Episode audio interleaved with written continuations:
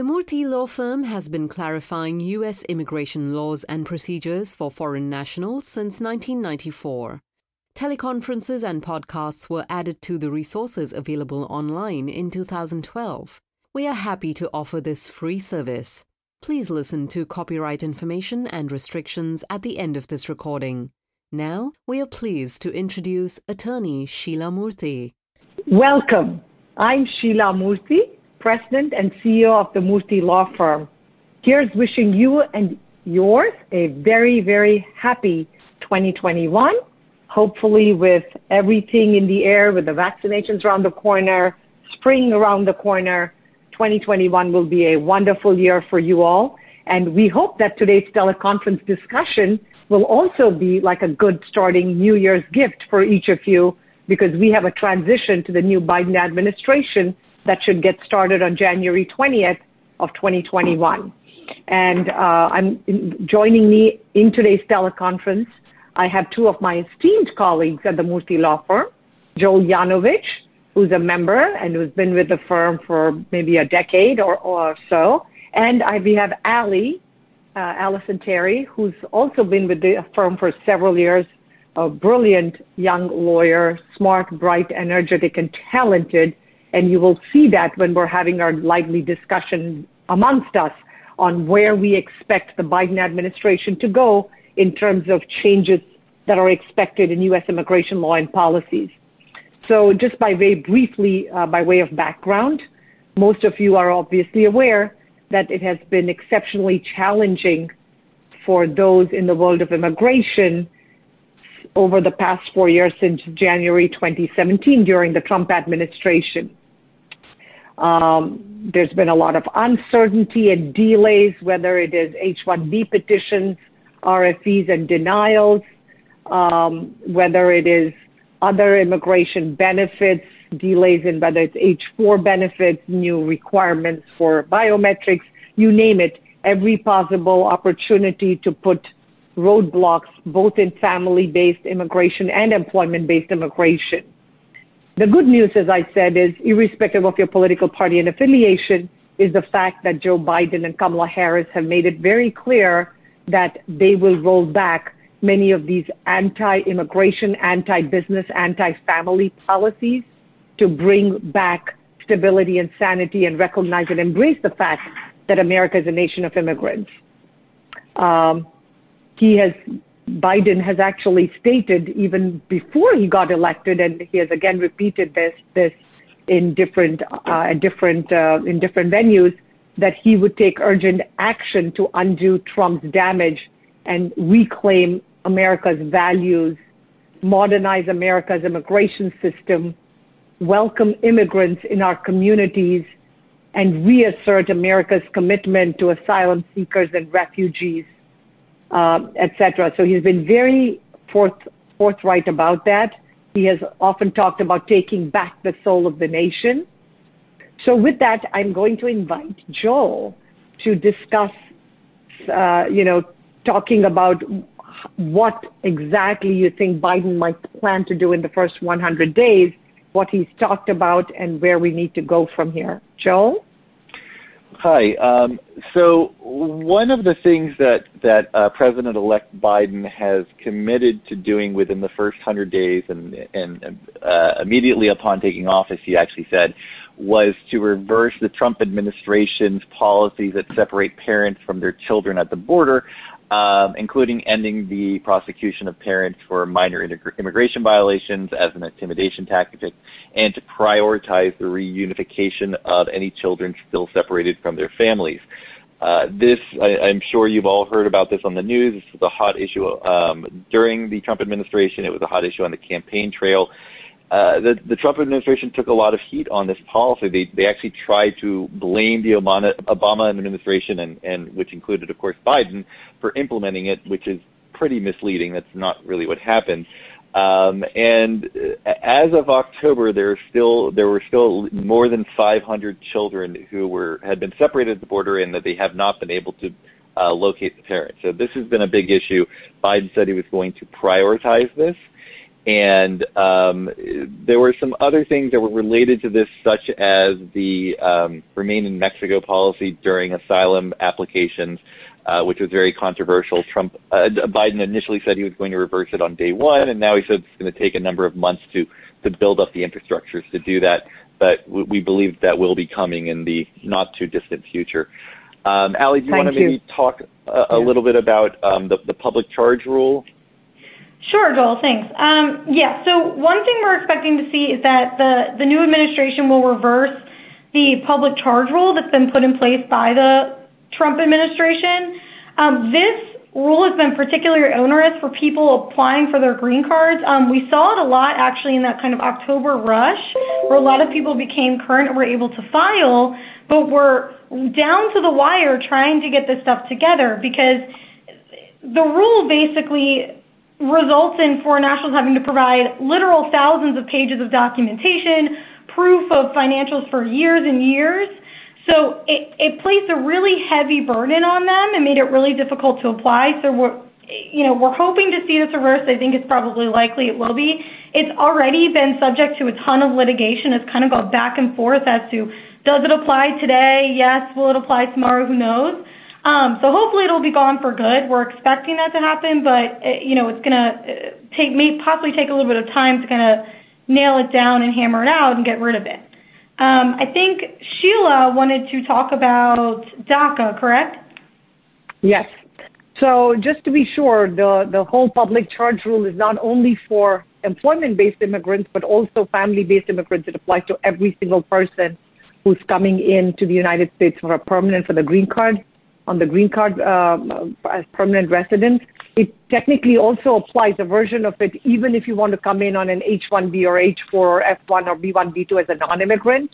Uh, the Immigration Nationality Act talks about, you know, preventing a person from becoming a public charge, which the consular officers do use from time to time. But it was really, really made far more onerous and burdensome, as Ali just mentioned, um, during the Trump administration. So jumping on to DACA issues, for those who don't remember what DACA is, the Deferred Action for Childhood Arrivals, which some people use the word dreamers as the alternate term. But for those of us who may remember, um, Barack Obama, President Barack Obama actually introduced it and created the DACA program back in June 2012, actually in the middle of the AILA National Conference, when uh, with thousands of attorneys believe it was in uh, San Francisco or whatever. We were so excited. I remember thinking that these young children who came in um, uh, and now uh, uh, have an opportunity to study in school, join universities, can enlist in the military, get a work permit to stay and work, not legally because you didn't get full legal status, but you got this sort of quasi status where you could enroll and get some benefits and continue to get an employment authorization document of some sort. Um, several courts, several states have challenged uh, DACA and DAPA and different versions of it, about 26 states. It's been going in circles similar to the public charge rule. And uh, in fact, the latest, uh, as of maybe a couple weeks ago, end of December, late December, was that the court said that the Trump administration really could not just simply eliminate something that was, even though it was set up by executive uh, an executive order, in the Obama Biden administration, it couldn't just be pulled by the Trump administration because rights had been vested in many of these DACA applicants. Um, because Trump obviously has tried and terminated DACA multiple times, but now the latest is that it should be reinstated. And Biden also has confirmed that he plans to reinstate the program because it's really very beneficial in terms of providing opportunities to people who have no other country that they can call their home other than the United States of America because they've practically grown up here and graduated from uh, American high schools, etc. Um, so, Joel, I'm going to ask you because this is a big topic, a big issue for most of the employers in today's call. Of course, is the ability for H4 EADs, the de- sort of ridiculous delays of close to a year in some cases, what's going on with that whole area. Um, Yeah, so this is actually really exciting. Is the the possibility of getting um, premium processing for H4 applications and for EAD applications. Um, so under the Trump administration, they, they have implemented a biometrics requirement for um, a lot of different application types, including the I-539, um, which is used for H4 changes of status and H4 extensions. And this has at least uh, pr- presumably played a major role in why these uh, H4 applications are taking much, much longer than before. Um, before the pandemic, people could travel on H4. The H4 dependent could travel on H4, re-enter, and they would enter in H4 status, um, typically through the expiration date of the principal spouses. Um, during the pandemic, that has not really been a, a viable option for most people. Um, and on top of that, you have the delays in the EAD processing, which uh, at one point we were seeing them two to three months, and now it's taking, it can easily take five, six plus months to get them processed. Um, when Congress passed a spending bill in October, they gave the USCIS the ability um, to start implementing premium processing to additional categories, which included H4s and EADs. And so it's not been done yet. And as far as we are aware, the rulemaking process has not even started. So if, if you know Biden takes office, if he wants to implement it, he likely will have to go through the formal rulemaking process, which can take some time.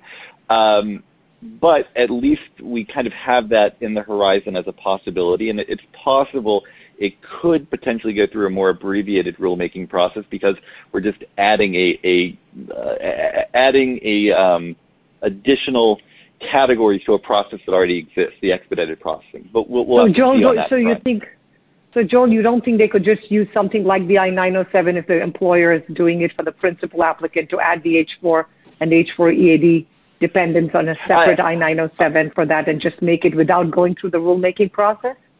I suspect that they are going to go through the rulemaking process based on, on how the, the statute was written. It's it's possible that they could say no, it's not required because it's not a major change.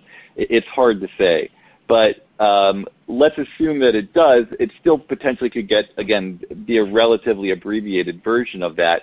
Um, if this goes through, this will be a, this will be a game changer, I think, for a lot of people. We, we get calls all the time for people that are are going to lose work authorization, maybe even lose their job because the employer can't wait for for three, four, five months to, to for them to be you know out of work during that time. They need someone to fill that position.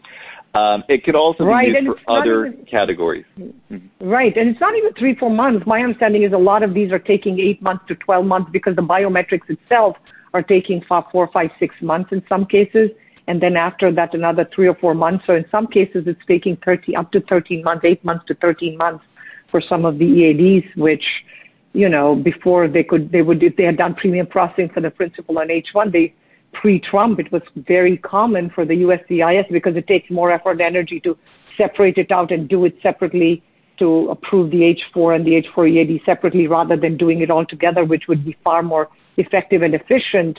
Um, but alas, that's not the case. Thank you, Joel. So what about this whole thing about the um, refugee and travel bans? Um, Ali, that started off in the beginning of the Trump administration four years ago. It's gone through various iterations. Where are we, and where do you think Biden wants to go with that whole policy? Yeah, so this is actually one of Trump's earliest acts in office, um, acts in general, and uh, certainly one of his earliest like anti-immigration acts that he took. Um, it was a big deal on the news. It was kind of out there. It's kind of gone to the wayside a little bit. I think we tend to get overwhelmed by all the other stuff going on, but it's still out there. Um, we're expecting that the Biden administration will rescind the so-called Muslim bans.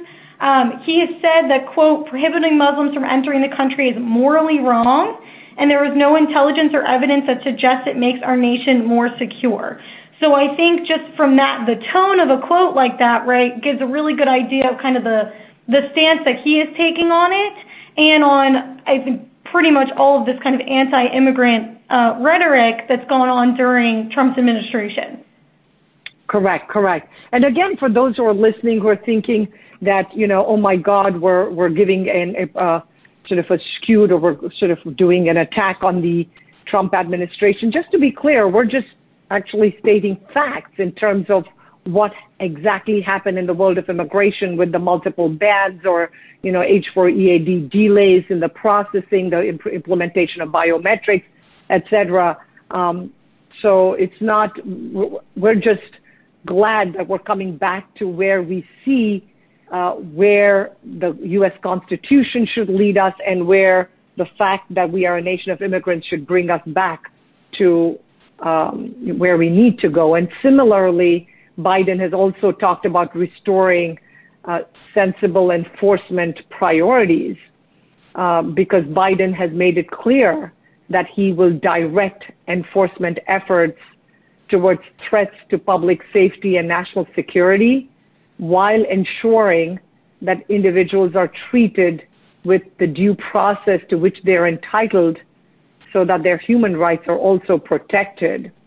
Uh, Biden has pretty much made it clear that they would like to end or cut back dramatically on workplace raids to ensure that threats based on the worker's status will not interfere with their ability to organize to improve their wages and working conditions. Uh, he's also uh, promised to protect sensitive locations from immigrant immigration enforcement uh, actions. For example, he has said that no one should be afraid to go to a hospital or medical clinic for medical treatment, to go to a school to study, to go to their workplace to feed their family, to go to court to, you know, to fight for their legal rights or to defend themselves, or attend places of worship, whether it's a church or a temple, etc., for fear of an immigration enforcement action. So I think all of these are good things. Um, what about the issue about restoring and defending the naturalization process for green card holders, as well as providing some type of status or whether it's green card citizenship or whatever for undocumented immigrants? Um, well, yeah, I, think um, the one of what Biden has indicated is that he's going to be taking steps to streamline the process for naturalization. Um, under the Trump administration, the processing times for N400 applications for naturalization have almost doubled.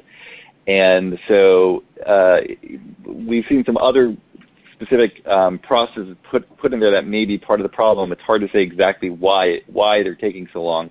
But um, uh, President-elect Biden has said that he was going to address that and look for ways to to make that process more streamlined. Right, and just by way of reminder for most of the employers who may not be familiar, the number of questions that uh, people are going to be asked has increased quite a lot. The number of questions they have to study to prepare, which which they have now doubled. 20 questions, you have to get 12 out of 20, I believe, and the, the, number of questions overall from 100, I think, have increased to like what 125 or something. So all those are adding more like one. The goal is to help people to truly understand their constitution and what it takes as people going through the naturalization process. But um, thank you, Joel. What about the whole issue about providing some type of status to undocumented immigrants? Where do, where where's all that and in terms of um, you know, visas being offered for permanent work-based immigration systems. We've talked about some of that as well. Ali? Sure. So in terms of, you know, uh, helping out undocumented immigrants, you know, you're looking at about 11 million people or so. Uh, we expect that Biden will likely work with Congress to try and kind of update the immigration system uh, to create a kind of roadmap to citizenship for these people. Uh, however, this is going to require legislative action, so it's a little bit unclear if he's going to 100% be able to accomplish it, just because you know immigration law has been kind of where it's at, pretty much stayed largely the same as as far as the statute is concerned for a very long time. That's because it takes a lot of work to change it. Um, so it's a little bit uncertain whether this action is actually going to be able to be taken, but it's certainly something that we, we expect Biden to get started on and work on during his time in office. Um, in terms of you know non-immigrant visas or uh, you know permanent residence, things like that, we expect that there will be an increase in the number of visas offered to permanent work-based immigration. Uh, currently, this number is capped at about 140,000 a year. Uh, this doesn't allow for you know, changes based on the labor market or demands from domestic employers. So, as president, we're expecting that Biden will likely work to increase uh, the number of visas awarded to permanent employment-based immigration and promote, promote mechanisms to temporarily reduce the number of visas during times of high U.S. unemployment. So decreasing that number, if U.S. unemployment goes up, the number of available visas would go down. Um, we also expect that he'll exempt from the cap, uh, the H-1B cap, recent graduates of PhD programs in STEM fields who are likely to make important contributions to the world economy, to U.S. economy, things of that nature. Um, Biden has stated that he believes that foreign graduates of U.S. doctoral programs should be given a green card with their degree because losing these people, these highly trained people with this uh, high level of skill and knowledge, losing them to foreign economies is, is really a disservice to our country and to our own economic competitiveness. Thank you, Ali. Yeah, and I guess the idea of opening our arms and encouraging U.S. doctoral program candidates to getting a fast track or faster green card. Um, that's what I think the EB1 was initially sort of created with some of that in mind, but then it became so onerous with the extraordinary ability, outstanding professor, researcher, et cetera, that it's literally reserved for like the Nobel Prize laureates or people with, you know, national, major national and international awards. So it's nice that we have this, uh, that, that the Biden administration is willing to consider a faster track based on high high levels of education, which several people have talked about. Uh, nothing has come out of it, obviously, in the past four years. Similarly, there have been talks about reforming the temporary visa program um, because the Biden administration has expressed their concern that an immigration system that crowds out the high skilled workers in favor of only entry level workers and wages would threaten American innovation and competitiveness. So Biden has said that he would like to work with Congress to first reform temporary visas to establish a wage-based allocation pro- process and establish enforcement mechanisms to ensure that they are aligned with the U.S. labor market and they're not being used to undermine wages. So he plans to, Biden plans to support the expansion of the number of high skilled visas and eliminate some of the limits on employment based visas per country, which has created unacceptably long backlogs, particularly for nationals or citizens of India and to a lesser extent China. So I know there have been talks in Congress. The bill was almost passed everybody thought it was going to be done very quickly, but there's been quite a bit of resistance from some organizations and some people because they're very afraid that this per country quota elimination would result in longer lines for the other countries that right now don't have any backlogs, major backlogs. Next, let's go back to you, Joel, to talk about this whole issue that's been talked about over the years about some type of path to legalization for agricultural workers working in farms. Yeah, I'll, I'll, discuss this briefly. Um, we don't have a lot of details, but Biden does support uh, compromise legislation between farm workers and the agricultural se- sector that would provide legal status based on prior agricultural work history and a faster track to a green card and ultimately citizenship. Um, we don't have a lot in the way of specifics, but we do have a, a large number of agricultural workers, temporary workers that come to the U.S. and work in, in certain states, especially where um, in, in the agricultural field where they cannot find U.S. workers to perform the jobs. So um, he, he's looking for to, to, work with Congress on that. Um, he also, I think, very importantly, has rejected the kind of false dichotomy between the false choice between employment-based and family-based immigration. He doesn't see them as being in competition with one another. Um, he has said that he supports family-based immigration. Um, he wants to preserve family unification, which has always been a, or at least for a long time, has been a foundation of U.S. immigration policy. Um, and he also wants to, he's indicated he wants to allow any approved applicant to receive a temporary non-immigrant visa until the uh, permanent immigrant visa is processed. he also, and I think this is really important, he supports legislation that treats the spouse and children of green card holders as immediate relatives that are exempt from the cap, um, which would allow them to bring their minor children with them um, at the time that they immigrate. So um, these, these are some of the kind of the broad policies he's been looking with. Again, these all involve things that he wants to do with Congress. So uh, we're going to have to see what happens with all, with all of that um, as opposed to some of the executive order stuff, which he could do much more quickly. Um, Ali, Thank you, Joel. Do you want to maybe? Mm-hmm. Yeah, go ahead. Yeah. So so good. So I think that's that gives you a sort of a quick broad overview. But I know Al, uh, there's a very interesting uh, Uh, topic sort of that we haven't you know regarding allowing local communities, cities and counties to be able to actually petition for higher levels of immigrants to support the growth of a local region, which has pretty much never been because it's always because immigration has always been a federal issue under the doctrine of preemption.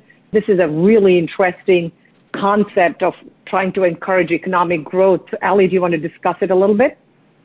Sure. So, you know, there's a real imbalance in our economy between, you know, there's this disparity in economic growth between U.S. cities and between rural communities and urban areas, right? So to address this, what we're looking at, some cities and rural communities struggle with shrinking populations, um, you know, erosion of economic opportunity, and local businesses that face unique challenges.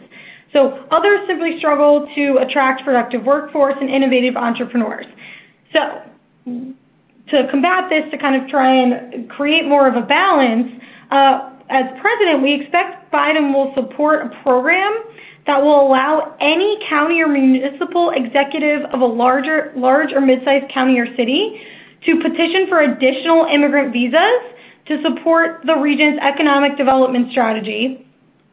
And, it, you know, we kind of eh, couched in these employers have to certify that there are available jobs and there are no workers to fill them, right? So they have to prove there's no willing, available, ready U.S. workers to do these jobs. Um, Holders of these visas would be required to work and reside in the city or county that petitioned for them, and they would be subject to the same certification protections as other employment-based immigrants. Interesting. Yeah, this is definitely a very unique and interesting concept. So I know we're always trying to be mindful in terms of trying to make these sessions between 30 and 45 minutes in the middle of the during the first Wednesday of each month. Um, but you know, I think what between amongst and between Joel Yanovich, Allison Terry, and myself, Sheila Murthy, I think we've been trying to sort of go over the big items that where Biden admin, where the Biden administration has actually articulated their policies on how they plan to address certain issues. It gives us a flair of what to expect, um, hopefully over the next four years. Clearly, we've seen that the last four years have created a great deal of uncertainty and stress on many of you as H-1B employers, as employers processing the green card for your valued employees, especially high-tech, high-skilled workers. Um, so we know that Biden wants to be more centrist. He wants to appease to those who did not vote for him as much as those who voted for him. He, he has made it clear that he doesn't want to have sweeping changes from executive orders. He wants to have a more balanced approach to governing.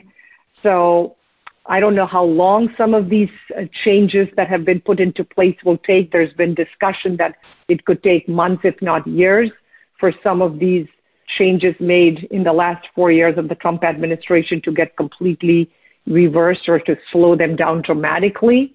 Uh, but I think for all of us, uh, the very fact that we have a new administration that is more open to embracing the concept of America being a nation of immigrants, that we have our strength lies in our diversity and in the fact that we have brought the best and brightest minds from across the globe to our shores is a testament to where we can see where the Biden Harris administration is likely to go. And uh, hopefully, you got a flavor today from our discussion and we certainly hope that we will be able to share more details with you and even more good news that we all see happening, whether it is with H-1B approvals, extensions, new approvals, rather than the onerous roadblocks that have been placed with H1L1 approvals, with green card approvals, with delays with H4EADs. All of these we are hoping will turn around, will become more um, manageable and palatable so that each of you can continue to run your businesses in a sensible and profitable way and focus on what you do best, whether it's providing technology or other services Uh, for the 21st century for America to maintain its global leadership in different areas. So on behalf of myself, Sheila Murthy, on behalf of Joel Yanovich, Allison Terry, and the entire Murthy Law Firm team, we want to thank you for joining us today. We want to wish you, your loved ones, your families a very happy 2021, and we certainly look forward to good news on all fronts with the COVID-19 vaccines, with spring around the corner, and just as important with immigration-related issues. Take care, everybody. Have a wonderful afternoon. Stay safe, and Happy New Year. This is a free service. The content is the protected copyrighted property of the Murthy Law Firm. Unauthorized recording or dissemination of these materials without prior permission is prohibited by law. Learn about our firm, how to engage our services, and more at www.murthy.com.